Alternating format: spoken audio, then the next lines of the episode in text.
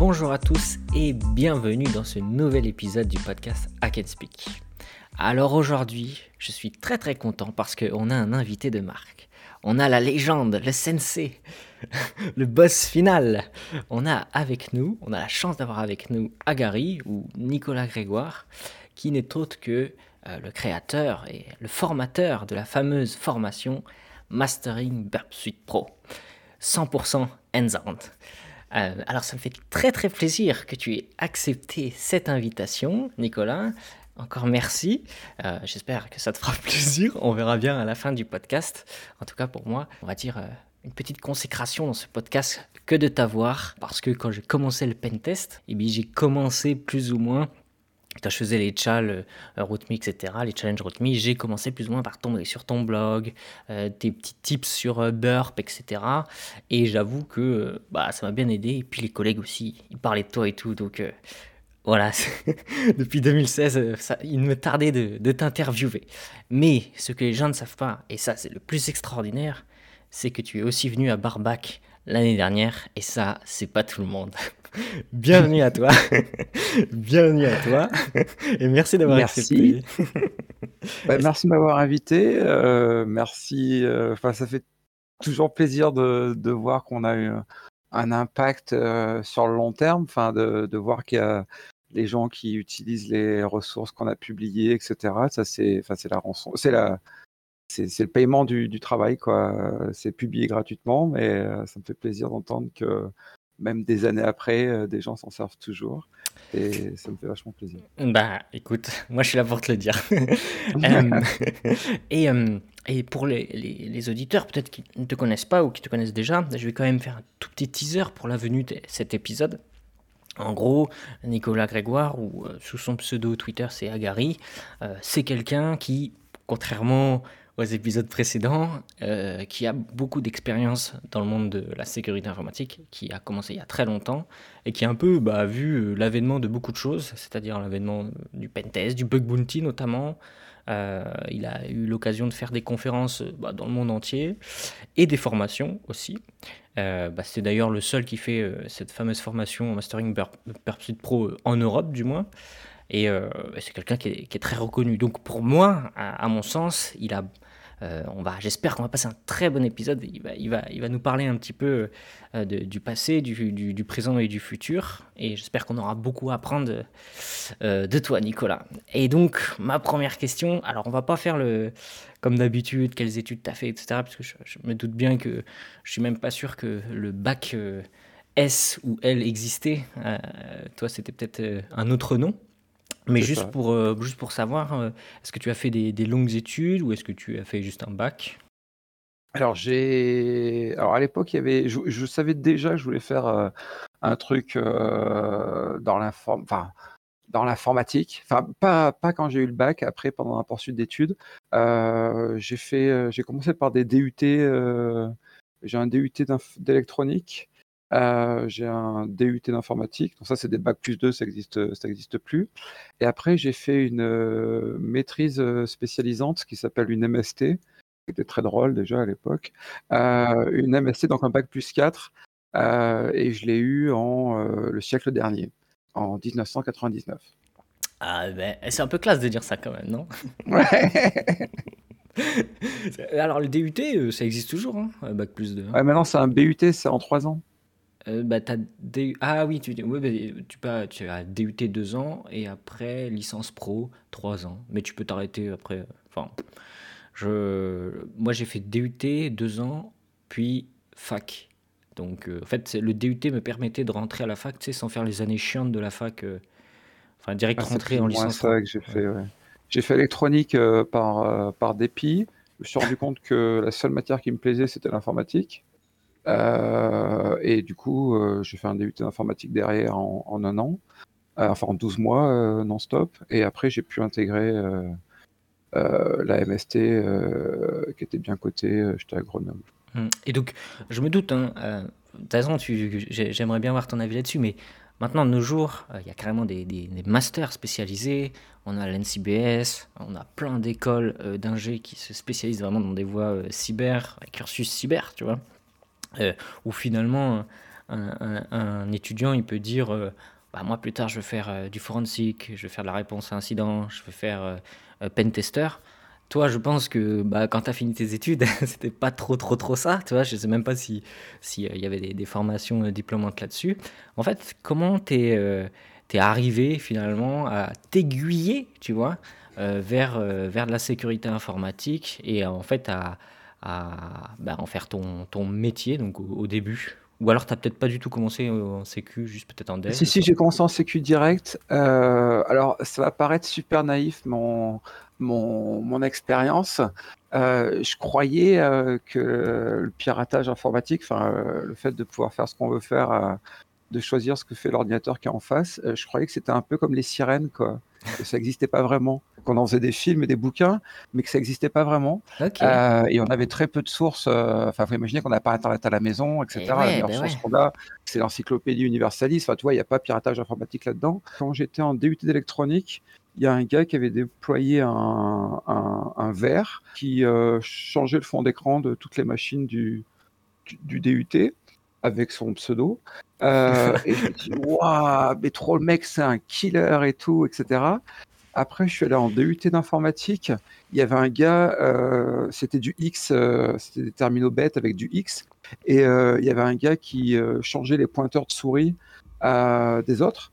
Oh. en mettant des, petits cacas ou des trucs comme ça. Et je me disais, oh là là, là, là mais les mecs, c'est trop des killers. Et après, je suis passé à la fac et là, il y avait un gang de piratage de décodeurs Canal+. Et en fait, à chaque, année, j'ai découvert qu'il y avait des gens autour de moi qui avaient l'air de euh, toucher euh, ça. Quand j'étais à, l'université, en maîtrise, euh, enfin en licence en l'occurrence, j'ai demandé autour de moi, il y a un gars qui me dit ouais, un petit peu peut-être, et il m'a montré mes premiers trucs, mais c'était vraiment bidon, quoi. C'était euh, Telnet pour 25 et t'envoies des mails en te faisant passer pour l'admin et t'es le roi du monde. Ah non, mais ça, mais toujours maintenant. Hein.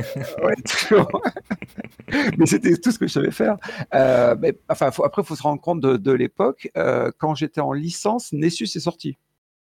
Et les scanners de vulnérabilité Satan, c'était le gros débat éthique euh, le bien, le mal. Quoi. Euh, on était euh, hyper, hyper loin de, des conditions modernes où on a des applis vulnérables à disposition, où on a du bug bounty avec des scopes légaux. Enfin, on était très loin de tout ça. Quoi. Ah, comme tu l'as dit, il n'y avait pas cet accès à l'information par rapport à maintenant. En fait, comment tu. Moi, c'est une question. Je vous dis, par exemple, je prends les, les, SQL injection, tu vois. que, comment, en fait, à partir. Parce que je me doute que en fait, tu as dû il y avait peut-être une ou deux ressources, c'est ça, en ligne, et puis finalement, tu devais construire ta propre ressource un peu de ton côté. Euh. En fait, comment ça se construisait, en fait, cette base de connaissances? Parce que finalement, elle s'est littéralement construite euh, en même temps euh, que ce que toi, tu voyais l'Internet se construire, tu vois ce que je veux dire? Donc, comment ça s'est passé un petit peu tout ça? Il y avait plusieurs aspects. les aspects les plus formels, on avait accès au, enfin moi en tout cas j'avais accès aux bibliothèques universitaires, donc TCP/IP, tu prends le bouquin TCP/IP et tu le ramènes trois semaines plus tard et euh, voilà, t'es bon en TCP, enfin t'es bon en TCP/IP. Au moins t'as lu, euh, lu sur le sujet. Euh, pareil, un hein, par feu applicatif, il y avait un bouquin Internet Firewalls, etc. Euh, mais c'était la partie attaque était très très très peu couverte. L'injection SQL, ça avait été publié par un gars qui s'appelle Rainforest Puppy, publié dans FRAC.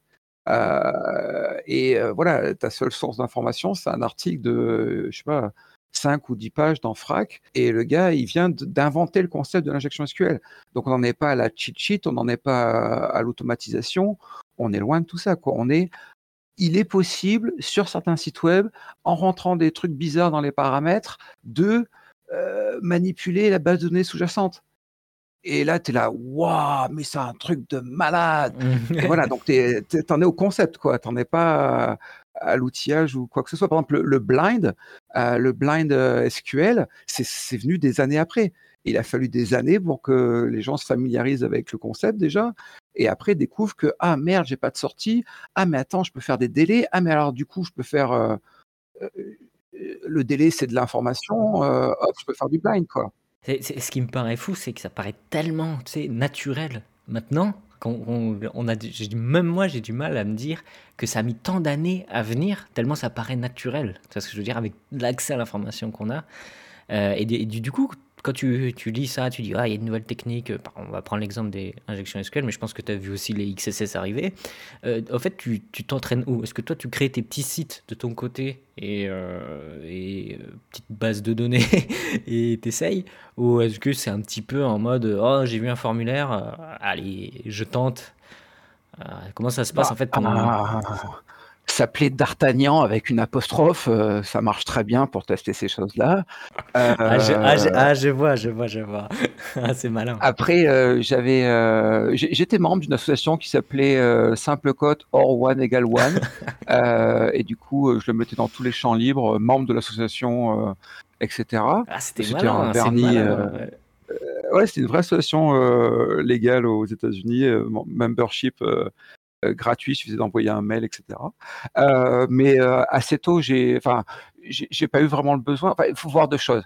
Il faut voir que déjà les PC qu'on avait à la maison, on n'avait pas des piles lampes pour Windows, on n'avait pas un, euh, des distribs spécialisés. Par exemple, si tu avais Linux, euh, tu allais, au bureau de tabac, tu achetais ton magazine avec ton CD de Red Hat 5.0 et euh, tu arrivais chez toi, t'installais, tu passais trois jours à recompiler ton noyau parce que tu avais une carte son patati patata. Enfin, voilà. Donc, le fait d'avoir des VM vulnérables, le fait de monter un site web avec Python-M, enfin, des, trucs comme ça, ça, n'existait pas. Quoi. on était on avait une machine physique et on faisait tout sur euh, la machine physique. Après, j'avais la chance d'être euh, dans la fac, on avait des machines euh, en libre service qu'on pouvait, qu'on pouvait bosser. Et mon deuxième job, c'était pour une boîte, une start-up qui faisait un gros site web français. Et du coup, là, là j'avais des moyens. et donc, je, testais en live notre propre site. Je mmh. développais le site. Et trois mois plus tard, je découvrais que j'avais mis une faille béante parce que j'ai trouvé une nouvelle technique ou des trucs comme ça. C'est, assez marrant. Bon, bah, on va corriger. bah ouais, c'est ça. En plus, euh, enfin oui, l'injection SQL, typiquement, moi, j'ai, je suis allé voir mon boss, je lui ai dit, voilà, faut que j'arrête de bosser, quoi. Il faut que je refasse tout. Il faut que je revoie toutes les requêtes SQL. Il faut faire des requêtes paramétrées, blablabla. Et les requêtes paramétrées, à l'époque, le seul intérêt, enfin, ça existait d'un point de vue théorique, ça ne servait que dans des boucles pour pouvoir euh, accélérer le traitement. Si tu fais la même requête mille fois, tu la mettais en requête paramétrée. Dans tous les autres cas, tu faisais de la concaténation. Eh oui. Hmm. Bah, tu sais qu'on en trouve encore aujourd'hui, hein, c'est pour te dire. Donc, euh. oui, oui, oui, oui, mais essayé de faire bien, quoi. ouais, non, moi, ce qui m'impressionne, c'est que maintenant, tu sais, bah, tu as les, as les frameworks avec les ORM, tu sais, qui sont préconçus, etc. Et ce qui est marrant, c'est que tu arrives quand même toujours, même euh, ils ont utilisé un framework, ils arrivent toujours à te faire une requête custom. en fait, je pense qu'il y a sur cet aspect-là, moi, je l'en trouve plein en pentest. Et euh, euh, un retour que j'ai souvent, c'est bon sang, vous avez trouvé une injection SQL, on a revu la code base et euh, c'est le seul endroit où une injection SQL et vous l'avez trouvé, vous avez une chance phénoménale. C'est que souvent les gens ils n'ont pas les bases théoriques nécessaires. C'est-à-dire qu'une requête paramétrée, on ne peut pas paramétrer un order by, ou on ne peut pas paramétrer enfin, ni l'ordre du order by, ni le critère, euh, la colonne. Et ça, c'est un problème théorique, c'est conceptuel. On ne peut pas le faire parce que euh, la théorie de la base de données, enfin de construction de requêtes, elle, dit que c'est pas possible. Et donc les gens, ils, ils savent pas ça. Ils font des requêtes paramétrées parce qu'on leur a tapé sur la tête en leur disant fais des requêtes paramétrées, sinon c'est pas bien. Et ils arrivent à un moment où ils disent ah ben je peux pas. Et ils savent pas que c'est une limite théorique. Et euh, du coup, ils croient que c'est une limite euh, du framework ou je sais pas quoi. Et ils implémentent ça à la main. Enfin, il, faut, suffirait de faire une whitelist, quoi. L'ordre de tri, il y a que deux ordres. Hein. C'est pas compliqué de faire une whitelist. Je, pense que souvent, il y a un défaut de, connaissances théoriques. Quoi. Mais c'est aussi le problème de trop d'accès à l'information. Quand tu as accès que au bouquin euh, SQL, la théorie, et tome 2, SQL, la pratique, tu apprends peut-être plus sur les bases de données d'un point de vue conceptuel. Que, que, si tu jumps direct sur euh, or 1, one égale one. Quoi. D'ailleurs, pour, euh, pour l'injection SQL, là, moi ce que j'avais eu récemment, c'est une DQL injection. c'est ah, ça c'est cool. Une DQL injection avec l'ORM du coup de Symfony. Euh, mais malheureusement, je suis tombé dans le cas où ce n'était pas, ce n'était pas exploitable Et il y a un mec qui avait fait un, blog post déterré du fin fond du web sur les limitations et tout. Je trouvais pile dans le cas. J'étais un petit peu déçu. Mais euh, oui, c'est pas parce qu'on utilise euh, un ORM, donc avec son, par exemple avec Symfony, que ce n'est pas forcément exploitable derrière. Euh, et ça, c'est très important de le savoir. C'est pas parce qu'on voit ORM qu'on se dit oh, bah, c'est bon, c'est sécure. Il faut aller lire le code parfois pour se rendre compte qu'en fait, même avec l'utilisation de l'ORM, ils ont mal utilisé. C'est ce que, ce que tu as dit juste avant. Mais je, tenais à donner un petit mot DQL. Alors j'ai une petite histoire. Un de mes premiers jobs, euh, enfin mon premier job de pentester vraiment, euh, je trouve une, injection SQL sur un, truc relativement sensible euh, en termes de propriété intellectuelle. Et je me dis, OK, faut que, faut que je pique la base, enfin au moins un échantillon pour, pour le rapport. il n'y a pas SQL maintenant bah non, il n'y a pas SQL. et euh, au bout de, pas mal de temps d'essayer de, comprendre quelle était la base de données sous-jacente, je me rends compte que c'est euh, Microsoft Access, euh, celle qui peut rien faire, quoi. Eh qui peut absolument rien faire. Mais par chance, il y avait le nom du projet .mdb qui était en dessous de la webroute. Donc en fait, je suis passé de injection SQL à télécharger le fichier de base directement et à le charger euh, chez moi dans mon Access, c'est le truc, euh, la GUI là où tu fais tout en GUI en fait. Euh, c'est ça, c'est un truc client-side normalement. le truc violet là, c'est le logo violet. Eh, je m'en souviens, on en faisait à l'UT pour te dire. oui, voilà, c'est ça. Tu t'en sers pour apprendre à faire de la base de données et le mec, il, il avait mis un wrapper autour euh, et, il tapait sa base MS Access euh, depuis le site web. Et, le pire, c'est que du coup, elle était accessible. Oh là là. et il y avait des millions et des millions et des millions de, d'euros en propriété intellectuelle dans la base de données, quoi. Et vraiment des millions et des millions, quoi. Euh, c'était des formules chimiques d'un truc ultra concurrentiel. Ah oui, je vous dis. Mm. Enfin bon souvenir de la guerre. Quoi. Ah, ça, te fait toujours plaisir, non, quand tu y repenses Ouais, j'avais oublié celui-là. Du coup, quand tu, euh, quand tu, tu pentestes et que tu vois les, les, choses arriver, euh, les XSS, les, les, SQLI et tout le bordel, comment en fait tu, tu perçois cette évolution, par exemple, quand tu as commencé à partir de maintenant, en fait Qu'est-ce que pour toi, c'est le, le, plus gros changement au niveau des, des, des vulnérabilités qui, a, qui, qui est apparu, en fait? Euh, ben, en fait, on a généralisé le fait que enfin l'idée, euh, communément admise maintenant que si on peut injecter des données utilisateurs dans un traitement, alors on peut sans doute, euh, faire quelque chose. Que ce soit, par exemple, je me souviens les injections LDAP, par exemple, il y a des gens qui ont tout réinventé l'injection LDAP et il y en a d'autres dont je faisais partie qui leur disaient: «Mais t'as rien à réinventer. C'est des variantes, quoi. C'est une variante d'une injection SQL que tu es en train de bosser. Parce que de toute façon, une base de données, euh, enfin, euh, LDAP, c'est une base de données techniquement. Euh, et on en revenait à toujours cette histoire d'avoir une vue méta sur, les choses, une, une, vision théorique de la chose.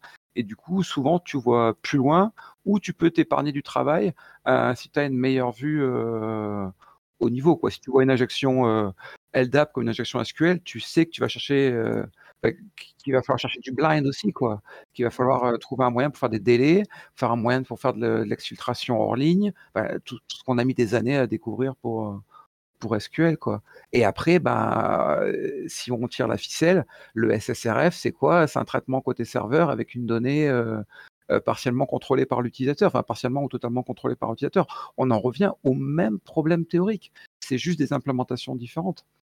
Euh, et pour le SSRF, moi qui j'avais l'impression d'être euh, relativement innovant quand j'ai fait ma, ma recherche et, mes talks sur le sujet, le talk date de 2015. Ah ça tombe bien parce que c'était mon sujet d'après, alors vas-y. ok. Et en cherchant les, les ressources, enfin les historiques, la ressource que j'utilisais pour l'obfuscation adresse IP, elle datait de 2001. C'était un truc pour bypasser les filtres anti-spam. Et euh, le concept du SSRF, il est dans le même article FRAC que le concept de injection SQL. D'accord. Donc il date de 98. Sauf que personne, euh, moi j'ai relu, j'avais bouffé du SSRF pendant des mois, des mois, des mois, à plein temps, et j'ai relu l'article et je me suis dit, oh, mais ça, ça serait pas une allusion au SSRF, mais les termes n'existaient pas. Enfin, tu vois, tu es obligé d'écrire ça comme euh, avec des mots complets, quoi, avec des, avec des phrases. Hmm. Euh, c'est, enfin, euh, donc rien que le fait d'avoir un terme, c'est vache, ça aide vachement à progresser, quoi. On dit SSRF, hop, tu peux mapper ça à, à, des, des, cas vulnérables, à de l'outillage, à des euh, protections. Ah, c'est intéressant ce que tu dis. Mm. Et au début du SSRF, il y avait deux termes. Il y avait XSPA pour euh, Cross-Site Protocol Attacks et SSRF et les gens se battaient lequel devait gagner quoi. Ouais, c'est ça qui a gagné. Mais c'est intéressant ce que tu dis, c'est la convention, le mettre des mots, de, de, nommer bien les vulnérabilités, de les catégoriser aussi qui a pas mal changé en fait toutes ces années-là en fait. Maintenant on, on dit SQLI, tout le monde sait ce que c'est. SSRF, bah Server Side Request Forgery, c'est toute une catégorie et on sait ce que c'est.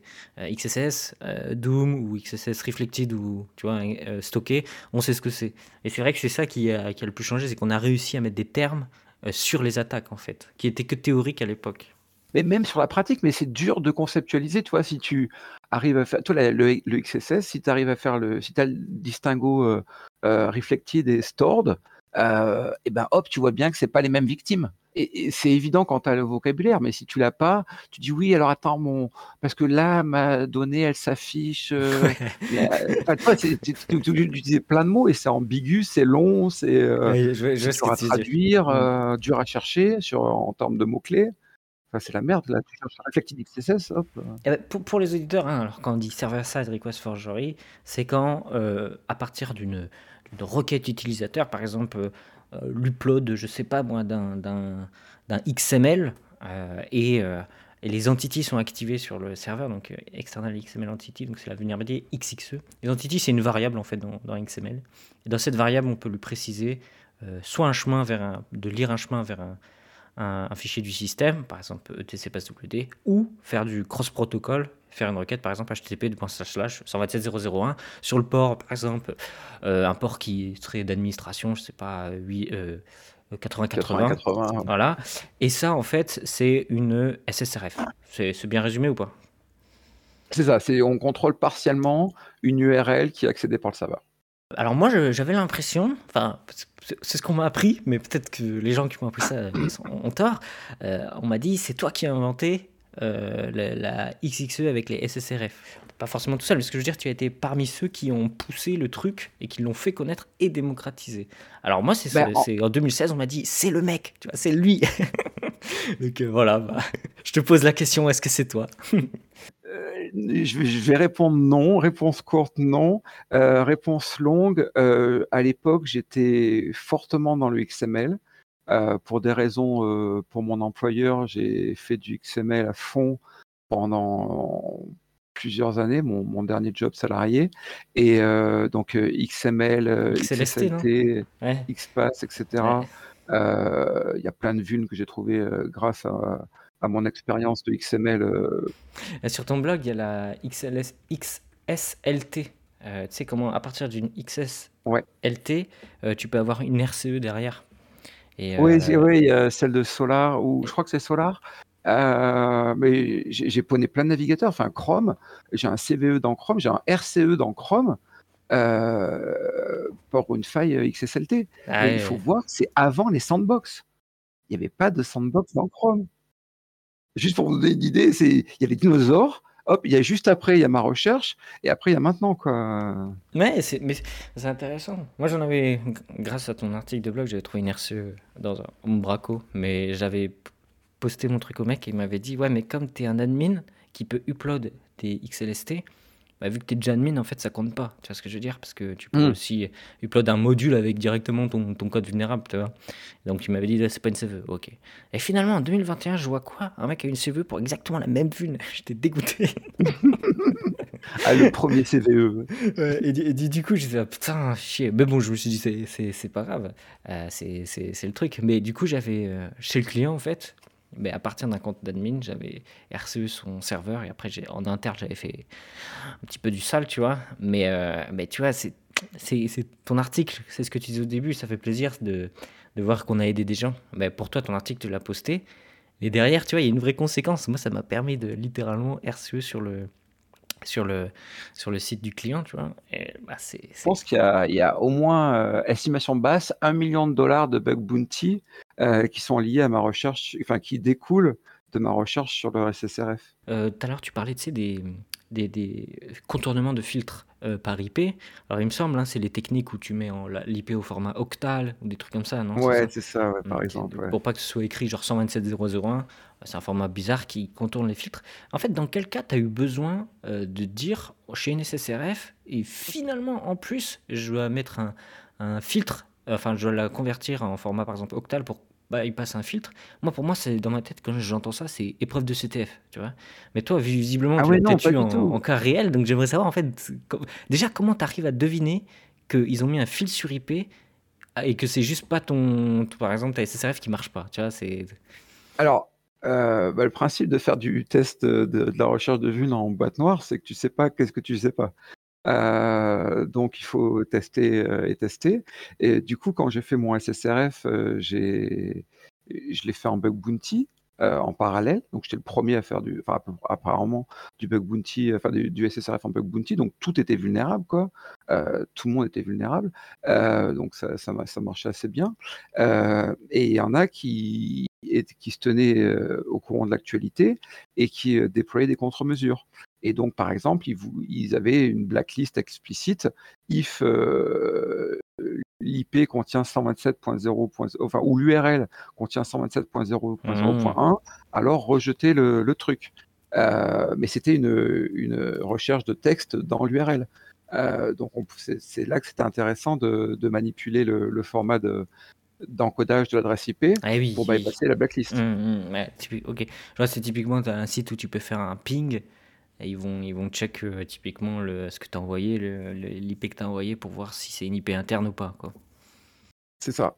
Et il y avait même des libs, je me souviens d'un bug sur, euh, je sais plus si c'est très connu ou très à la mode, Prezi, euh, enfin on s'en fiche de ce que c'était, ils avaient implémenté un, ils avaient utilisé une lib open source pour faire leur test, leur protection SSRF, et moi j'avais un script qui, je lui donnais une IP et il me générait, je sais pas, une vingtaine de variantes, et il y en avait deux qui passaient, quoi, sur 20. Mmh. et du coup, enfin, automatisé, automatisé, automatisé, pas à grande échelle. Moi, je fais du test manuel, mais quand j'ai une idée, j'implémente l'automatisation de, du déroulement de l'idée. Mmh. Si l'idée c'est est-ce que je peux bypasser la blacklist, je le fais pas à la main, quoi.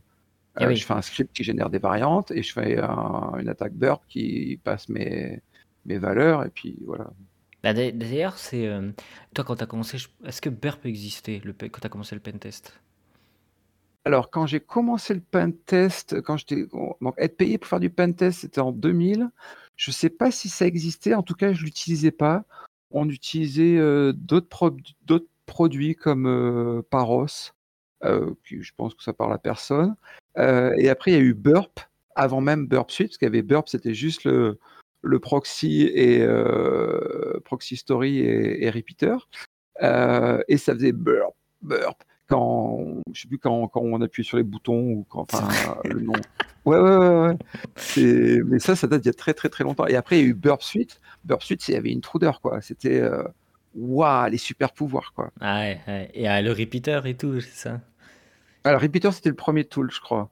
Il y a une histoire de burp en ligne dispo quelque part mais dans mes mémoires, dans, dans mes mémoires, dans mes souvenirs, euh, on avait euh, Paros et euh, d'autres logiciels open source, mais ils faisaient des trucs tout bidons. Enfin, on avait des les extensions de navigateur, style la Akbar, et on pouvait modifier les requêtes post à la volée. Mais expliquer ça aux gens, ils étaient là, mais non, c'est pas possible, je te crois pas.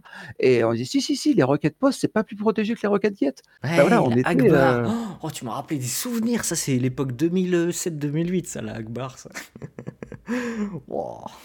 Sur Firefox, la Akbar, c'était la. Ouais, c'est ça. Tom, Data aussi. Euh, euh, que j'utilisais beaucoup à l'époque. Ça, c'est l'époque 2007-2008. Donc tu vois, ça a déjà 15 ans, quoi. Tes souvenirs ont 15 ans. Ben ouais, ouais, mais c'est mais tu sais que moi j'ai des très bons souvenirs de Tom Perdata et la Akbar et tout. C'est vrai que j'avais l'impression. Euh, ben, maintenant que j'ai eu connu Burp, euh, je, je, me verrais plus l'utiliser. Tu sais, je me dirais, mais qu'est-ce que c'est ouais, c'est ça, ouais, mais, mais, avant, moi je connaissais pas Burp. Euh, même le concept, je comprenais même pas que ça faisait proxy en fait, pour te dire, tu vois.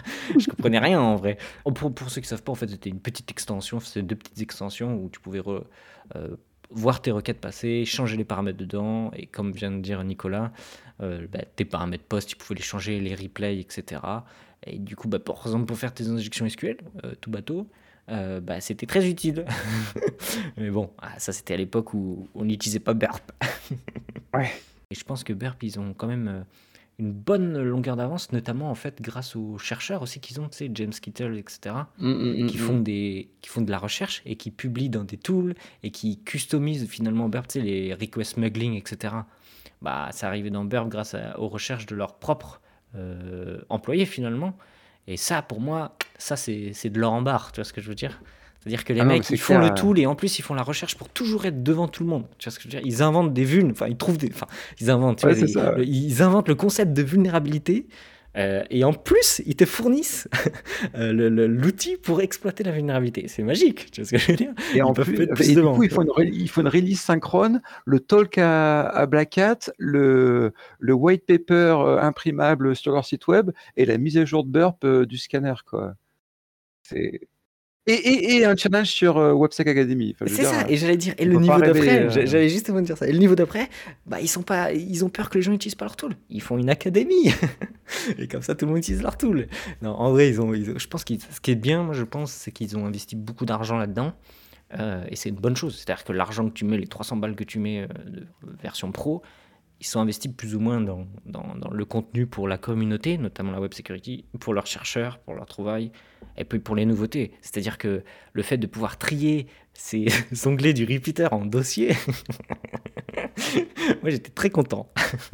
Ah ouais, c'est clair, je m'en suis resservi euh, il y a pas longtemps. euh, J'étais là, putain, mais comment on faisait avant? Enfin, si Ouais. je me souviens, mais qu'est-ce que c'était chiant. C'est ça. Du coup, ben, petite, question sur, euh, euh, sur Burp Suite. Donc là, tu fais, toute ta, tu fais une carrière de, de, de etc. Tu, fais pendant, ça, ça, ça a duré combien de temps ce moment où tu faisais que du pentest En consultant, je suppose aussi? Alors, j'ai fait moitié-moitié en fait. Alors, au début, j'ai fait un truc, des trucs un peu divers et variés. J'ai fait style trois mois dans une boîte de sécu qui était à l'époque relativement renommée, qui s'appelait Apogée. Euh, mais on s'est séparés à la fin de la période d'essai. ils avaient euh, déjà atteint l'apogée. Non, mais aucun des deux était enchanté par l'autre. Donc, euh, moi, pas enchanté par eux, eux, pas enchanté par moi. Euh, du coup, on s'est séparés. Après, j'ai bossé en start-up, mais j'étais pas full sécurité. C'était une de mes tâches. Enfin, mais ça allait des sauvegardes au déploiement des antivirus à putain, faut patcher le CMS, Oh il y a des injections. SQL. Et après, depuis 2001, j'ai, enfin 2001 jusqu'à disons 2018, j'ai fait du pentest à plein temps. Euh, et moitié-moitié, moitié en consultant et moitié en client final, Hmm. c'est-à-dire employé du client final. Et, et- et est-ce que. euh, ça, c'est une question. À chaque fois, moi, j'ai une blague. Hein, et je dis ouais, mais à l'époque, ils avaient juste à mettre admin, admin, et puis c'était bon le pentest. Est-ce que tu, tu l'as vu là? Est-ce que pour toi, tu trouves que par rapport au début, ça s'est complexifié? Ou facilité le, le, le, le, fait de trouver des vulnérabilités Ni l'un ni l'autre. Ni l'un ni l'autre. Parce que l'un dans l'autre, l'un dans l'autre, le niveau reste à peu près égal. Euh, on a plus d'outillage, on a plus de bases de connaissances, mais les logiciels sont plus sécurisés euh, par défaut. Euh, parce que même à l'époque où tu as un OR 1 égale 1 qui marche sur le champ de login, par exemple, qui maintenant serait vraiment le, un bug de merde, quoi. Enfin, dans le sens où il faut aucune skill pour le trouver. Bah, à l'époque, euh, il faut déjà avoir le concept, il faut déjà avoir l'idée de le tester. Euh, il faut automatiser euh, la sortie de données parce que tu n'as pas SQL Map, tu n'as pas Intruder, etc. Donc, je pense que attaque et défense ont monté à peu près à peu près à la même vitesse et pour un résultat à peu près à peu près identique en termes de Mhm. difficulté d'identifier des failles. C'est intéressant d'avoir euh, d'avoir ce retour-là. J'arrêterai de dire qu'avant, c'était plus facile, du coup. Mais c'était plus facile. Et c'est toujours pareil. Si tu prends tes skills de maintenant Eh oui, eh oui. et que tu retournes 20 ans dans le futur, mais euh, 20 ans dans le passé, mais, mais tout le monde, tu mets tout le monde à genoux, quoi. Il y a, y a, il y a aucun problème, quoi. Euh, reprenons juste l'exemple du SSRF où j'étais le premier à en chercher en bug bounty. S'il y avait une URL, s'il y avait un champ avec une URL, hop, j'avais poney le serveur, quoi. Hmm. 100% des. Hmm, et je, je, je, je comprends à fait. Du coup, en 2018, tu arrêtes le, le, le pentest euh, en tant que consultant ou un peu en client final, on va dire en une sorte de régie. Je suppose que tu as, pendant toutes ces années, utilisé Burp. Et à quel moment tu te dis, ou alors tu l'avais peut-être déjà créé, je vais faire une formation pour former les gens à Burp et, et j'ai la compétence de leur montrer des choses qui sont euh, intéressantes, qui vont apprendre, mais pas juste à des débutants, mais aussi à des gens qui sont déjà euh, très bons dans leur niveau, et je vais quand même réussir à leur faire apprendre des trucs. Euh, comment c'est venu en fait cette idée de créer une formation? Mais c'est pas venu si brutalement que ça, quoi. en fait, j'avais des retours tout au long du cheminement qui me disaient vas-y, vas-y, il y a moyen, il y a moyen. En fait, moi, mais dans la vie de tous les jours, indépendamment de la sécu ou quoi, j'aime bien lire la doc tu vois, j'achète un n'importe quoi, lis la doc. Euh, une perceuse, n'importe quoi. Je, vais lire la doc. Et euh, Burp, j'ai lu la doc. Et euh, TCP/IP, j'ai lu la doc. Et, et à chaque fois, j'acquérais des super pouvoirs juste en ayant lu la doc. Et donc, tu t'en sers, etc. Après, tu files des tips à des gens, tu vois, dans les, les CTF ou les trucs comme ça, ou quand j'achetais du pentest pour mon employeur. Du coup, des fois, tu dis au pentester, mais non, attends, tu pourrais faire vachement plus rapide et tout. Et tu te rends, donc je me rends compte que, a priori, je suis plus efficace que la moyenne sur l'utilisation de Burp. Après, je, suis invité à, à l'OASP AppSec Europe. Il y avait une des, il y avait trois tracks et, et, il y avait une des tracks qui était gérée par un copain qui avait le carte blanche sur le, les, speakers et il m'invite à faire un talk et j'avais pas de recherche, mais zéro, j'avais pas de pas de 0D, euh, j'avais que dalle à ce moment-là. Enfin, ah, excuse-nous, t'avais pas de 0D sous la main, pardon. Oui, mais, mais, ouais, mais bon, à une époque, euh, à une époque, j'en avais tout le temps. Euh, et donc, du coup, je savais pas quoi faire et je discutais avec ma femme et je dis putain, je sais pas quoi faire, j'ai pas de recherche et tout. Et elle me dit mais pourquoi tu leur parles pas de Burp Suite, t'arrêtes pas de casser les couilles avec Pourquoi tu t'en parles, tu casses pas les couilles aussi aux gens qui viennent t'écouter quoi Et je lui dis mais non, mais tu rigoles, je peux faire un talk sur Burp sur Burp Suite, c'est pas de la recherche, il n'y a pas de 0D, il n'y a rien. Et, eh Je, comprends ton dilemme. Euh, mm. Finalement, euh, j'ai fait un talk sur, euh, sur, sur astuces diverses pour Burp Suite, c'était en 2013. Et le talk, il a eu un succès bien supérieur à mes attentes. Euh, les gens ils, surkiffaient euh, les tools style ah mais comment euh, enfin les tips mais comment j'ai fait pour manquer ça etc etc et après donc ça c'était le talk. Après j'ai fait un workshop de deux heures sur les règles de session style gérer ses cookies ou gérer ses jetons anti-CSRF en automatique dans Burp. J'ai fait ça à Insomniac deux heures gratos. Les gens ils étaient comme des dingues je suis revenu l'année d'après ou deux ans après, j'ai fait quatre heures payant. Euh, les gens étaient toujours là, puis une, puis une journée, puis deux jours, puis trois jours, et puis eh maintenant je suis au format actuel. Euh, 4 jours, après, tu t'es, euh, tu professionnalisé, j'ai vu, parce que maintenant, tu as vu, c'est, t'as, as, des dockers, tu as un vrai lab et tout. Je pense qu'au début, c'était un petit peu. Euh, ah oui, mais justement, je regardais là pour Insomniac, j'avais un zip avec des fichiers PHP et des fichiers .SQL, et le mec, il devait euh, monter sa base de données, faire des MySQL import, mettre les PHP, changer à l'ancienne. à l'ancienne, quoi. Alors pour ceux qui ne savent pas de quoi ils parlent avec les Docker, euh, les gens qui suivent ma formation, ils partent avec l'intégralité de la plateforme de formation. C'est-à-dire que tous les challenges qu'on a fait, plus euh, plein d'autres, ils sont au format Docker et ils peuvent les récupérer et les monter euh, chez eux pour continuer à pratiquer à l'issue de la formation. Mmh. Donc effectivement, maintenant, c'est bien packagé. Ouais, c'est un énorme avantage de, pouvoir continuer à, faire le truc. Et je pense que Docker aussi, ça a un peu changé ta vie, non? De savoir que finalement, peu importe euh, l'environnement dans lequel il tourne, Windows, Linux, Mac, toi, tu es sûr que ton lab, finalement, il va, il va run, up and running et, euh, et en fait, tu t'en fiches en fait de l'environnement. Changer la vie, oui et non, parce qu'on a toujours eu des solutions. Euh, à une époque, entre je te file des scripts PHP et des fichiers .SQL, et le Docker de maintenant qui est sur GitLab, etc. Tu fais un git clone, hop, ça marche. entre les deux, il y a eu des, des VM je filais des VM, euh, des, points OVA, donc des fichiers euh, pour VirtualBox. Mmh, mmh, eh non, mais je, ça, m'est arrivé pour la Vuln Citrix, où ouais, tu récupères euh, l'image euh, ISO, tu la montes et tout le bordel, tu essaies déjà de démarrer le truc, tu t'as passé une journée, voire deux, et à la fin, quand tu as juste démarré le truc, tu es content, mais tu même pas commencé à chercher une vulne, tu es juste content que c'est démarré. T'es déjà content, c'est ça. À l'époque, j'avais, je voulais un serveur ESX. Et ah oui. les specs ESX, il fallait du matos de malade, du, enfin, de hyper précis quoi. Et quand, on, quand ton ESX il tourne chez toi, enfin dans ton labo perso, mais bon sang, tu, tu, tu, tu dis, OK, maintenant, je peux télécharger aussi les VM, euh, les VMDK. Je suis pas limité aux éditeurs qui fournissent des OVA, euh, des VirtualBox. Je peux aussi chercher des vunes chez ceux qui sortent du euh, VMware. Et, et, hop, tu rentabilises ça en, en six mois, quoi. Ok, donc si, si, je résume, finalement, c'est venu petit à petit. Mais c'est à quel moment que tu t'es vraiment lancé euh, à fond? Parce que là, là c'est plus euh, je fais du insomniac euh, un jour. Là, c'est quatre jours, soit en distanciel, soit, soit présentiel. À quel moment, en fait, tu t'es dit, maintenant, je pars? En fait, c'est ma question, c'est tu fais ça, c'est ton main job, en plus, par exemple, du Bug Bounty, ou, ou c'est un part job en plus d'un autre job Alors, c'est. 80% de, du temps de mon activité pro. Ah, c'est main job, moi j'appelle ça. Ouais, ouais, carrément. Et il me reste 20% pour euh, rester euh, relevant en faisant du pentest.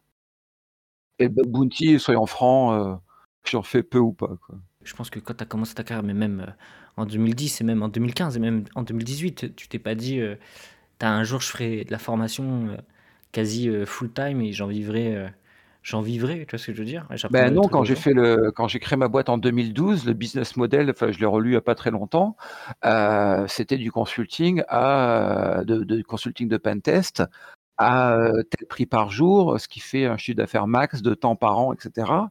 Et après, il y a aussi ça comme intérêt. Enfin, d'une part, je suis devenu formateur officiel de Portrigger en 2015. Donc là, ça a boosté le, le nombre de clients potentiels, enfin de, de gens qui, qui me démarchaient. Enfin, il y avait mon nom sur le site web de Portugal. Enfin, il y a mon nom sur le site de Portugal. ils étaient friands de ça? Quand, quand, ils ont vu que tu ben, C'est eux, qui ont... C'est eux qui, qui, sont venus me chercher. Ah, c'était tout bénef pour eux, on est, on est d'accord. Ben oui, eux, ils veulent pas faire ça. Ils veulent pas faire du pentest, ils veulent pas voir des humains. Euh... Donc, ils, ils, voulaient, ils voulaient en fait euh, pouvoir dire à leurs clients, donc les gens qui achètent des licences Burp, euh, comme formateur, il y a lui ou il y a lui ou il y a lui. Et du coup, il, mais il voulait pas, pouvoir recommander des gens pour pas que les gens se retrouvent avec des tutos à 10 euros sur Academy ou, ça vaut ce que ça coûte. Je, vois bien ce que tu veux dire. voilà, ça vaut ce que ça coûte, quoi. Mmh. Ça, c'est les boîtes de pentest. mes clients, c'est des boîtes de pentest personne n'est intéressé par le tuto à 10 euros sur, euh, sur Udemy. Quoi. Ils préfèrent mettre euh, beaucoup plus sur, euh, sur une formation, enfin, la mienne. Quoi. mais Portugal, oui, ils voulaient pouvoir dire aux gens qui voulaient de la formation, ouais, c'est pas nous, c'est eux. Mais la difficulté finalement de ton job, c'est de rester pertinent en fait dans ce que tu apprends aux gens. Bah, euh, oui, et sur deux niveaux. Sur l'outil lui-même, donc il faut que je me tienne à jour de l'outil. Ça, le périmètre, même s'il est vaste, euh, il est plus ou moins borné, mais il faut aussi que je sache quels sont les problèmes que les gens ont. Euh, par exemple, tester une API, c'est pas la même chose que tester un site web. Tu n'auras pas les mêmes tâches d'automatisation. tu veux gérer des, des, headers plutôt que des cookies. ben, conceptuellement c'est pareil, dans Burp c'est pas pareil. Et euh, donc il faut que je reste relevant aussi sur, euh, sur les problèmes de, de mes élèves, sur qu'est-ce qui fait galérer un pentester web? Est-ce que toi tu penses qu'il, par exemple, euh, quand tu fais ta formation, est-ce que tu, tu te dis il faut un petit niveau, il faut un niveau où ça part du débutant jusqu'à intermédiaire, confirmé, expert ou Alors, en fait comment tu hmm. Mon problème, euh, en fait, c'est un problème pédagogique que j'ai. Euh, il faut que le groupe soit homogène, ou à peu près homogène. Si j'ai des euh, killers qui font du CTF depuis qu'ils ont 15 ans, et qui font du pentest web à plein temps depuis 10 ans, et un mec à qui, qui fait de l'assurance qualité et qui découvre l'automatisation de la recherche de va, la formation va être pourrie pour l'un et pour l'autre. mais tu peux, je peux prendre un groupe de pentesters hyper advanced qui font ça full time depuis des années, comme des, boîtes bien reconnues sur le marché. Euh, ils vont kiffer. Et euh, je peux prendre des équipes d'assurance qualité euh, qui découvrent qu'ils pourraient sous-traiter leurs tests manuels à des outils ou automatiser certains tests, typiquement les tests d'autorisation. ils vont bien apprécier la formation aussi. Mmh. Mais il faut que le groupe soit homogène. Après, moi, le ticket d'entrée, c'est tu as déjà utilisé Burp et tu as déjà utilisé Repeater. Mmh. Donc généralement les gens ils connaissent, Proxy Story, Repeater Intruder et ça me suffit. À partir de là, je les emmène en balade. Hmm. Euh, Après, ton job, voilà, c'est de donner les, les, bons tips, les bons modules, les situationnels, euh, enfin, le module qui est dans la bonne situation. Ouais, c'est ça, c'est le situational awareness. C'est comme ça qu'on dit en ouais, anglais. C'est Et c'est toute la valeur, en final, de la, de la, de la formation, au-delà des exos. Tu vois ce que je veux dire? C'est, Je donne des, des, des quoi? C'est ce que je disais tout à l'heure et c'est ce que je leur dis, tout ce que je vous apprends, vous pouvez le trouver sur le net gratos. C'est la fameuse phrase de, dans Will Hunting où il dit euh, Pour 5 dollars d'amende à la bibliothèque, euh, j'ai appris ce que tu as appris dans ta truc à 10 000 dollars l'année. Tu vois ce que je veux dire? Mm, mm, mm, Ou 100 000 dollars. Et la vérité, c'est que c'est ça. Mais quelle est ma valeur dans la formation bah, C'est l'expérience qui fait que tu donnes la bonne phrase, enfin le, le, bon type, le, le, bon, le bon outil, la bonne phrase, en fait, tout simplement. Euh, qui fait que le, gars il apprend quoi en fait. Mais je pense qu'il y a plus que ça parce que euh, alors je suis tout à fait d'accord sur tout ce que je dis dans ma formation. Il y a quasiment 100% du contenu que tu peux trouver gratos. Euh, et pour autant, les boîtes, elles payent beaucoup d'argent, plus elles immobilisent leurs gens 4 jours. Pour, donc ça fait, ça leur coûte plus cher d'immobiliser les, consultants que de payer moi. euh, ça d'ailleurs, je sais. Et en fait, c'est fournir, par exemple, un lab qui est bordé, qui est limité à ce qu'on veut tester. Par exemple, tu veux tester, je sais pas, le, maintien de session, ben il y a un lab où la session elle dure 30 secondes. Il n'y a même pas besoin d'avoir une vue, tu vois, il n'y a pas besoin d'avoir une appli complexe, il y a juste un truc, tu te logs, ah et il y a un formulaire où tu peux poser des questions, et au bout de 30 secondes, tu perds ta session. Je, je pense quand même T'as dû prendre beaucoup de plaisir, non À coder tes chals et tout. Je sais pas, non, je ouais. même, je, ouais, par exemple, rien que pendant la crise du Covid, euh, enfin la première année, euh, où j'ai dû créer ma, euh, mon offre de formation à distance parce qu'il fallait bien que je bouffe. et quand mon, ma bouffe, enfin mon, mon gagne-pain, dépendait des hôtels, des restaurants et des avions. ouais, j'avoue que. D'un coup, tu te dis bon, voilà, euh, je suis le revenu familial. Welcome euh, Zoom.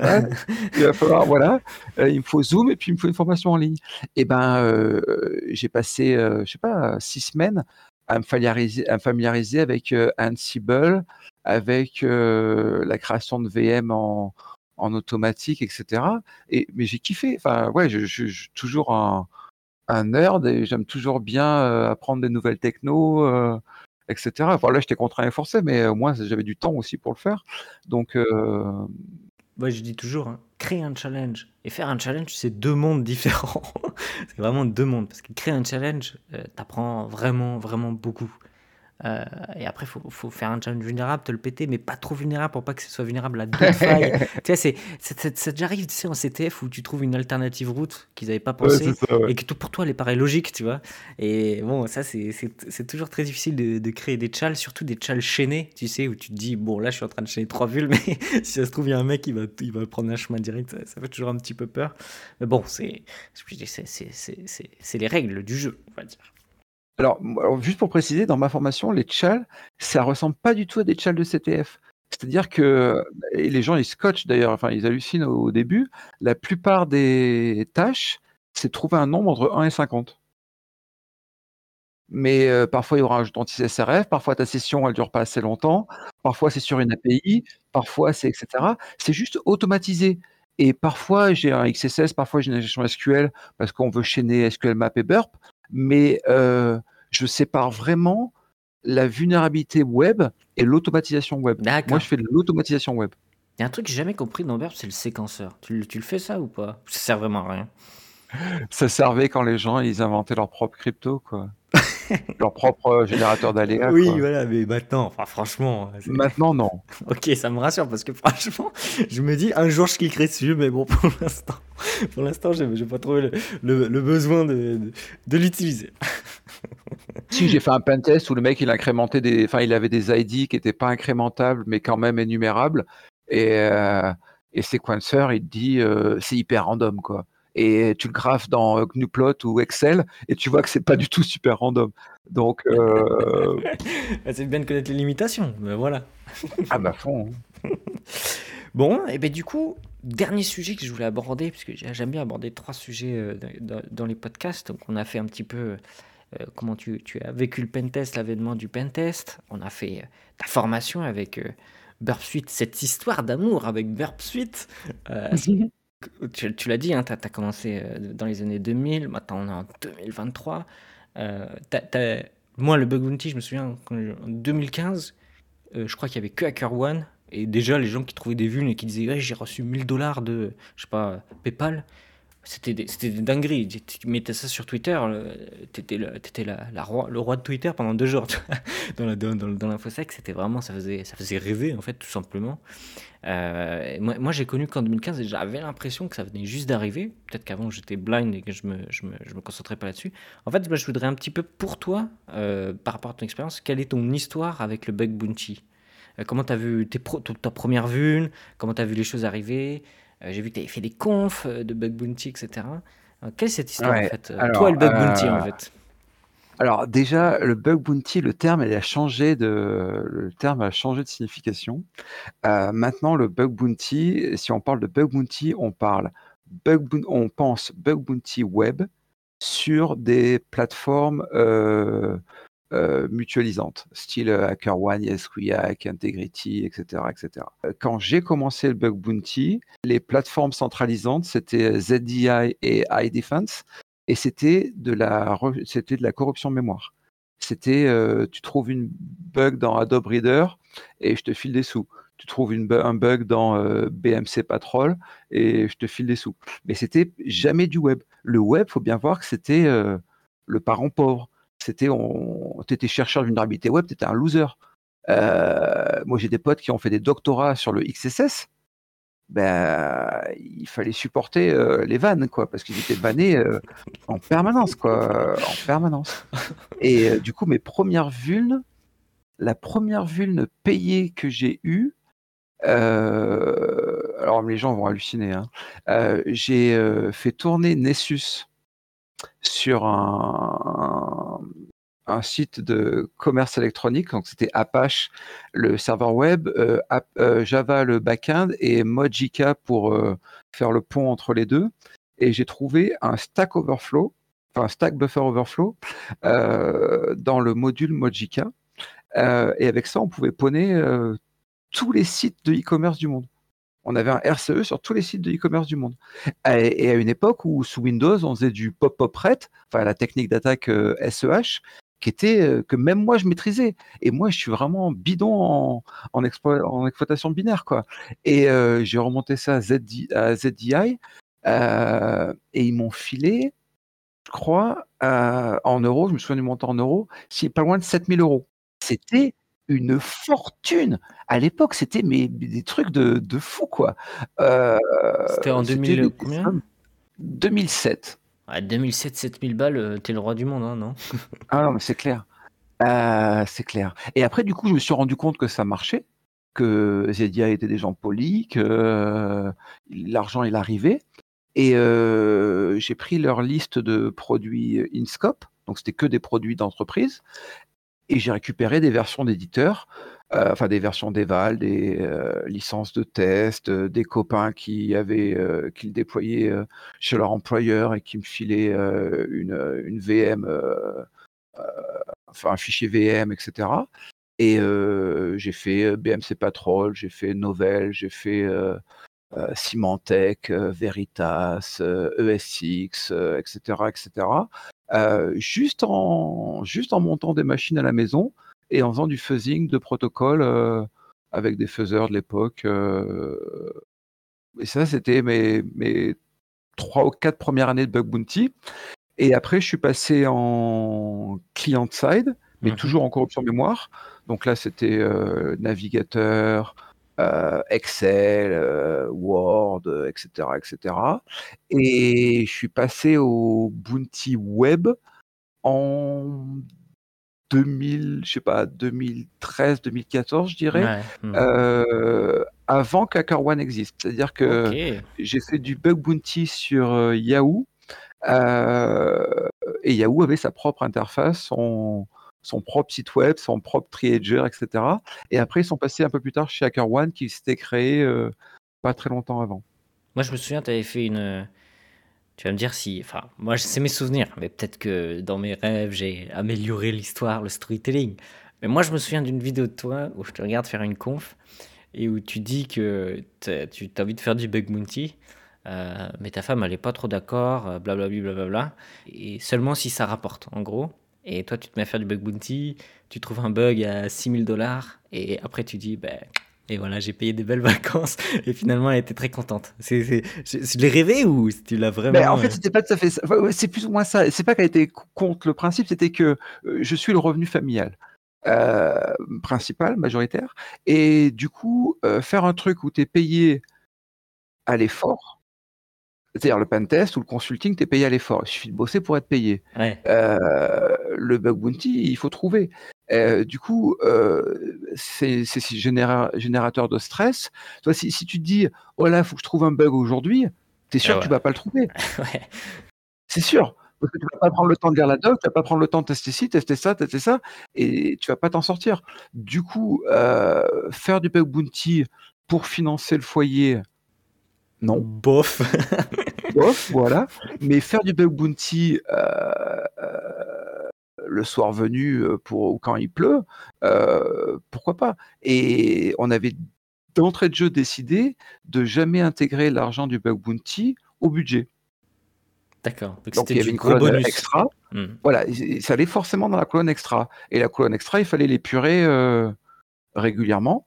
Euh, donc je peux te dire que j'habite dans le sud de la France, pas loin de Marseille. À 1h10 de vol de Marseille à Majorque. Euh, je connais assez bien les hôtels 5 étoiles de Majorque euh, de, de- de mon époque où j'ai commencé le bug bounty. quoi. Ah, t'as bien profité. Ah, ça, c'est bien. C'est une bonne histoire de, de raconter ça. Que l'argent du bug bounty, tu l'as. Tu l'as utilisé pour profiter un peu de la life. Et comment t'as vu en fait cette, euh, cette arrivée finalement de, de HackerOne, YesWeHack, Bugcrowd, Integrity, qui sont arrivés finalement en termes d'années, ça se compte sur les doigts d'une main en fait, littéralement. Euh, toi, t'as vu tout ça arriver. euh, je pense que tu- je sais pas, quel est ton sentiment vis-à-vis de cette démocratisation à l'outrance presque? Maintenant, il y a tellement de concurrence entre les plateformes pour attirer le, le- le client, tu vois ce que je veux dire? Et les, hunters et les bons programmes. Comment tu vois tout ça au final, d'un point de vue extérieur, maintenant que tu, tu es un peu éloigné de tout ça? Euh, ben, mon avis extérieur, c'est que c'est bien parce que ça crée des métiers. Pas, des jobs, mais un métier conceptuellement. quoi. Le métier de bug hunter, c'est-à-dire euh, je suis chez moi et je hunt quand je veux, euh, si je veux, euh, à partir d'un certain seuil de succès, tu peux le vivre comme ça. Et je, je connais des hunters, ils sont sur la route. Les mecs, ils vivent en camion, les mecs, ils vivent en Airbnb, ils vivent sur des passeports, des passeports de trois mois, des, pas des passeports, des, des visas de trois mois, là, des visas de, des visas de télétravailleurs, et, euh, et ils, ils surkiffent leur vie, quoi. Mm. Et, euh, et ils, ils seraient totalement inadaptés au monde du travail, enfin au monde du travail, au monde du travail, euh, euh, euh, 9h, 18h, prendre les transports en commun et, euh, petit et 20 ans box. quoi. Ou, ou mieux, ou mieux, open space, là où tout le monde parle. Ah ouais, ouais, Oh voilà. là là, le Bon, grand space, luxe. je peux pas. Euh, pareil. Non, mais le truc d'open space, de... non, non, mais pour donner une idée, pour donner une idée, quand j'étais salarié, je crois que la dernière année où j'étais salarié, mes objectifs annuels, ils incluaient aller à la machine à café chaque jour. Parce que mon chef, il me disait, mais on ne te voit jamais à la machine à café. Je fais, ben non, j'aime pas le café. Il me dit, c'est nul comme réponse, euh, faut s'intégrer, etc. Je lui fais, mais je m'en bats les couilles. Enfin, je, Ah non, mais. je viens au travail pour travailler. Hein. Je viens pas au travail pour me faire des collègues, quoi. Pas des copains, parce que dans le sud, collègues, c'est copains, mais. Et, c'est quand j'étais à la Société Générale, hein, tu vas dans l'open space, les places ne sont pas attribuées, ils appellent ça un flex open space. et donc tous les jours, en fait, t'es pas, pas dit que tu sois au même endroit. Tu vois, le soir, tu dois tout dégager de ton bureau, et le lendemain, c'est rebelote, tu vois. Alors il y a des espèces de teams qui se forment, tu vois, qui réservent les places pour les autres, etc. Enfin, c'est, ça fait des, un peu malsain, tu vois, je trouvais. Et franchement, je me disais, mais c'est quoi cette vie, quoi? T'es vraiment une ressource. Euh, si demain tu te barres, en fait, tu laisses aucune trace. C'est vraiment. le, seul, le, seul, gagnant, c'est celui qui paye le loyer. Hein, bah c'est tout. Hein. Non, mais moi, j'ai envie, j'ai besoin d'être euh, estimé. Ouais. mais seul, seul ça m'aide, mais euh, à me concentrer, etc. Mais si le mec, il, ne il voit pas ma valeur ajoutée, je bosse pas pour lui. Enfin, je. Bah, entre autres parce que c'est pas bon pour mon ego. Toi, parce qu'on va pas te dire du bien de toi ou de ton travail. Euh, surtout du bien de mon travail qui m'intéresse, mais surtout parce que les mecs, ils voudraient pas mettre les moyens. Moi, c'est ça que je kiffe à la formation. Les mecs, euh, ils me font traverser, euh, je sais pas, des continents, etc. Et tu leur dis, mais moi, je voyage en business. Et les mecs, ils disent, ouais, c'est normal. On t'a mis dans une case où ça nous choque pas que tu voyages en business ou enfin des exemples des trucs comme ça. Euh, et, et, du coup t'en profites enfin moi j'en profite euh, euh, enfin je préfère être placé en haut même si ça demande beaucoup plus de travail et que les gens ont des attentes beaucoup plus élevées. Donc il va falloir assurer parce que ce qui en découle c'est que les gens te considèrent bien mais pas comme bien comme un humain, mais aussi bien sur les moyens qu'il te donne pour, euh, pour donner le meilleur toi-même. Quoi. Mais ça, ça c'est, c'est aussi quelque chose que, j'avais constaté quand je, faisais je vendais des pentests. J'avais constaté que quand je vendais un pentest euh, cher et que je disais aux clients ça va vous coûter cher, mais euh, on, va, on va vraiment vous faire quelque chose, le client est, est je sais pas, la, L'attente est grande, mais ce que je veux dire, c'est que le client va te fournir plus de moyens pour réussir, te mettre à disposition des gens, euh, tu vois, te, te, te, vraiment t'aider dans ta tâche. Et quand un client dit Ah, j'ai pas ci, j'ai pas de thune, etc., et que tu lui fais des ristournes de ristournes, tu sais, la ristourne de la ristourne, tu vois, c'est déjà une ristourne, mais il t'en demande une autre, et que finalement, tu t'essayes, parce que moi, je fais pas en fonction de l'argent qu'il a payé un travail moins bien ou mieux, tu vois ce que je veux dire, j'essaye de faire toujours le mieux mmh. de ce que je peux. Et tu te rends compte que pour la même, le, le, le, le même travail effectué de la même manière, mais le client qui a payé moins cher, il a toujours quelque chose à dire. Il a toujours quelque chose qui va pas. Et si et ça, il faut retester tout. Alors que le client qui a vraiment mis les thunes, tu l'as fait un travail le même, mais impeccable, etc. Lui, il est satisfait de ton travail parce qu'il sait ce qu'il veut, il sait ce qu'il a demandé, etc. Et l'autre, en fait, ce sera un éternel, un éternel insatisfait. Et moi, au bout d'un moment, j'ai dit, il faut arrêter de vendre des pentests pas chers parce qu'en fait, on perd plus de temps en énergie. Et moi, en fait, ça, ça, ça, ça me tue psychologiquement. Tu vois ce que je veux dire? Parce que, mm, mm, effectivement, mm. c'est exactement ce que tu viens de dire. Tu te sens pas considéré. Et en fait, tu as l'impression que tu fais un travail que le client ne valorise pas, qui est de la merde, en fait. Tu vois ce que je veux dire? Il aura toujours quelque chose à dire. Et ça, en fait, bah, sur le long terme, ça te fait pas du bien. ça te fait pas du tout du bien mentalement. mais moi, en fait, j'ai eu la chance de. Je suis, je suis pas très très bon en, en relations sociales et euh, la négociation, c'est un truc, mais pour moi, c'est c'est compliqué. Tu vois, c'est les filles, c'est compliqué, tu vois. Moi, c'est la négociation, quoi. négociation, j'ai jamais compris, quoi. Euh, c'est un jeu de dupes jusqu'à ce qu'on arrive à un, accord, mais je, je comprends pas comment. Enfin, pour moi, c'est vraiment mystérieux, quoi. Et du coup, je m'étais dit, je vais estimer mon prix journée et, je vais refuser les, négos, comme ça, je suis sûr de pas perdre la négo. Parce que de toute façon, j'ai qu'une journée par jour, donc euh, autant que je fasse ça. Euh, et ben, ça m'a vachement servi parce que du coup, tu te places naturellement dans la case pour l'acheteur où le mec, il est assez. Euh, l'acheteur se dit de moi, le mec, il est assez convaincu de la qualité de son travail pour refuser les négos. Point. Mmh. Et, et, du coup, bah, comme tu disais, il te met dans une case et il va se comporter en fonction de la case. C'est-à-dire qu'il va arriver à l'heure au rendez-vous qu'il t'a donné, il va parce que tu lui coûtes de l'argent, donc autant qu'il rentabilise ton temps. Mais c'est ça, si le mec il te coûte 10 000 euros par jour, tu vas lui fournir les moyens de travailler. S'il te coûte 10 euros par jour, tu vas lui demander de faire le café en plus de tout le reste. Pour ceux qui montent des boîtes, hein, aller, aller bas, c'est pas une bonne idée. Enfin, en tout cas, moi, ça me paraît pas une bonne idée. Mais tu sais, ce, podcast, c'est pour ça qu'on le fait. C'est parce que ton input sur ce que tu as vu et vécu, il est, il, est important. C'est comme à l'époque, les SQLI, ça paraissait une dinguerie et c'était théorique. Maintenant, ça paraît courant. Bah, c'est pareil. Toi, c'est parce que tu as fait toutes ces années, tu as fait ces formations et tout, que maintenant, ça te paraît logique de penser ça. Et moi, ce que je voulais vraiment avoir, l'objectif de ce podcast-là, c'était de cet épisode, c'était bah, d'avoir ton, point de vue sur l'évolution, euh, petite, une ou deux petites histoires croustillantes. Euh, ah bah tiens, on va finir par ça. Quel est pour toi euh, ton type de vue préféré et ta meilleure histoire de, de pentest On va finir par deux petites, deux petites questions. Oh. Alors, type de vue préféré, ça sera soit XXE ou SSRF. Oh, je savais que tu allais dire ça. Ah bah ouais. XXE parce que XML, c'est plus compliqué que du texte. du coup, il y a plein de bypass encore qui sont possibles. Euh, enfin, dès qu'il y a un WAF qui t'empêche de faire du XXE, généralement, c'est c'est pas très compliqué.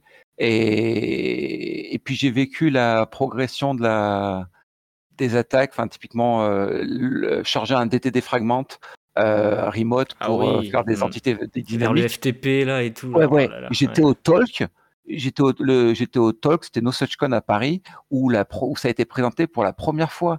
Euh, j'étais au premier rang avec des grands yeux, et la moitié de la salle, enfin les trois quarts de la salle, ils, dormaient ou ils checkaient leur mail, quoi. Ils s'en avaient rien à foutre.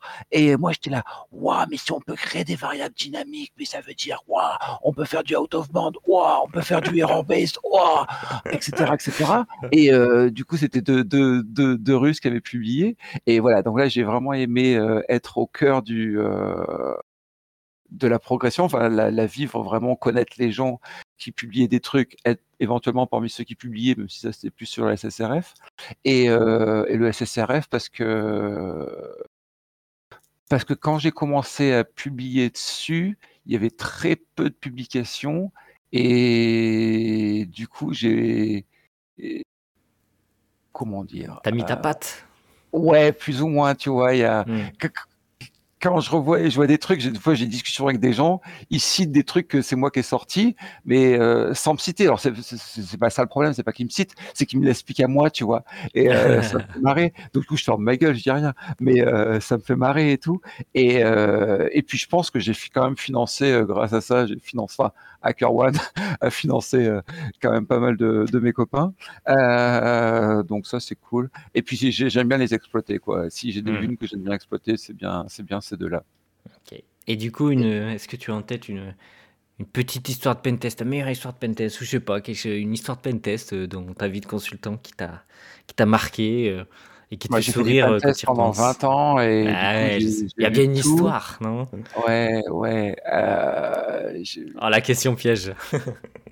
bah en plus, ouais, alors, je vais répondre à un truc qui est, qui est, sur mon blog. j'ai cette histoire, elle était pas mal.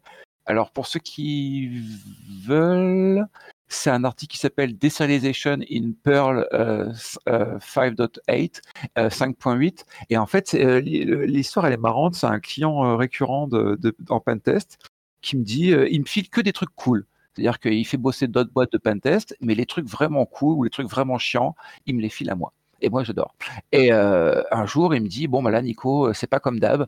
Euh, mon prestataire usuel, il, est busy, il peut pas, il peut pas fournir. J'ai juste besoin d'une case à cocher. je te file une appli, tu passes cinq jours et tu me dis c'est safe et machin. Et je lui dis mais ça marche pas comme ça. Il me dit non non mais là c'est un truc validé par l'ANSI. Euh, je sais plus quelle est la certification de l'ANSI qu'ils avaient, etc. Il me dit, euh, c'est vraiment juste pour dire, on a respecté le process, quoi. Du coup, j'y pars euh, plus ou moins dans cette idée que je trouverai rien, et euh, je trouve un paramètre bas64 encodé, et je le fais avec Intruder, et j'ai direct des, des erreurs de Perl, corruption mémoire, etc. Et en fait, c'était une désérialisation Perl sur le backend. Euh, donc il y avait différents backends, il y en avait un qui faisait de la désérialisation Perl. Et euh, du coup, j'ai fini un RCE, euh, donc les cinq jours, au bout des cinq jours, j'ai fini avec un RCE sur le backend. Et c'était un produit qui était déployé dans. Donc mon client, c'était un grand compte français. très grand compte français. Et c'est un produit qui est déployé dans tous les très grands comptes, tous les ministères, etc. J'avais bien aimé l'histoire que même le produit bien testé, Euh, on sait jamais Eh ce ouais. qu'on va trouver. Ouais, euh, c'est pour ça que le bug bounty existe, hein, en vrai. C'est pour ça que le bug bounty existe. Bien d'accord avec toi. Euh, et sur ce, j'espère que ce long épisode t'a plu. Moi, c'est très content, très très content. Moi, je serais content si les, si les auditeurs sont contents. Moi, je suis content d'avoir papoté avec toi, mais on le fait même sans les podcasts. J'espère que tu viendras Barbac quand même. C'est prévu. C'est enfin, prévu. Et Pour voilà. autant, je c'est- peux prévoir euh, sans savoir les dates, mais j'ai- j'ai- Bon, si les gens j'ai notifié les organisateurs de ma volonté de venir. Mais on est très heureux que tu viennes. Et j'espère que les gens qui ont écouté cet épisode pourront te faire un retour à l'occasion de Barbac. Ce sera l'occasion pour eux de venir et de rencontrer le grand, la légende, le sensei. C'était mon introduction, ok J'ai un peu Ouais, préparé. Alors pour les auditeurs, si vous, on se croise dans la vraie vie et que vous avez écouté ce podcast, euh, si vous l'avez pas aimé, vous me le dites. Si vous avez aimé, vous me dites. Euh, dans, les, dans les deux cas, ça me fera plaisir de voir euh, qu'il y a des gens qui écouté et d'avoir des retours. Si vous croisez Nicolas, il faut surtout le vous voyez quand on le connaît pas. Donc c'est pas le... C'est faux. c'est faux, c'est faux. Mais bon, j'aime bien taquiner un petit peu. Sur ce, mes chères auditrices et auditeurs, je vous souhaite une très bonne fin de soirée, une très bonne journée. Et je vous dis à très bientôt. Salut à tous. Bye bye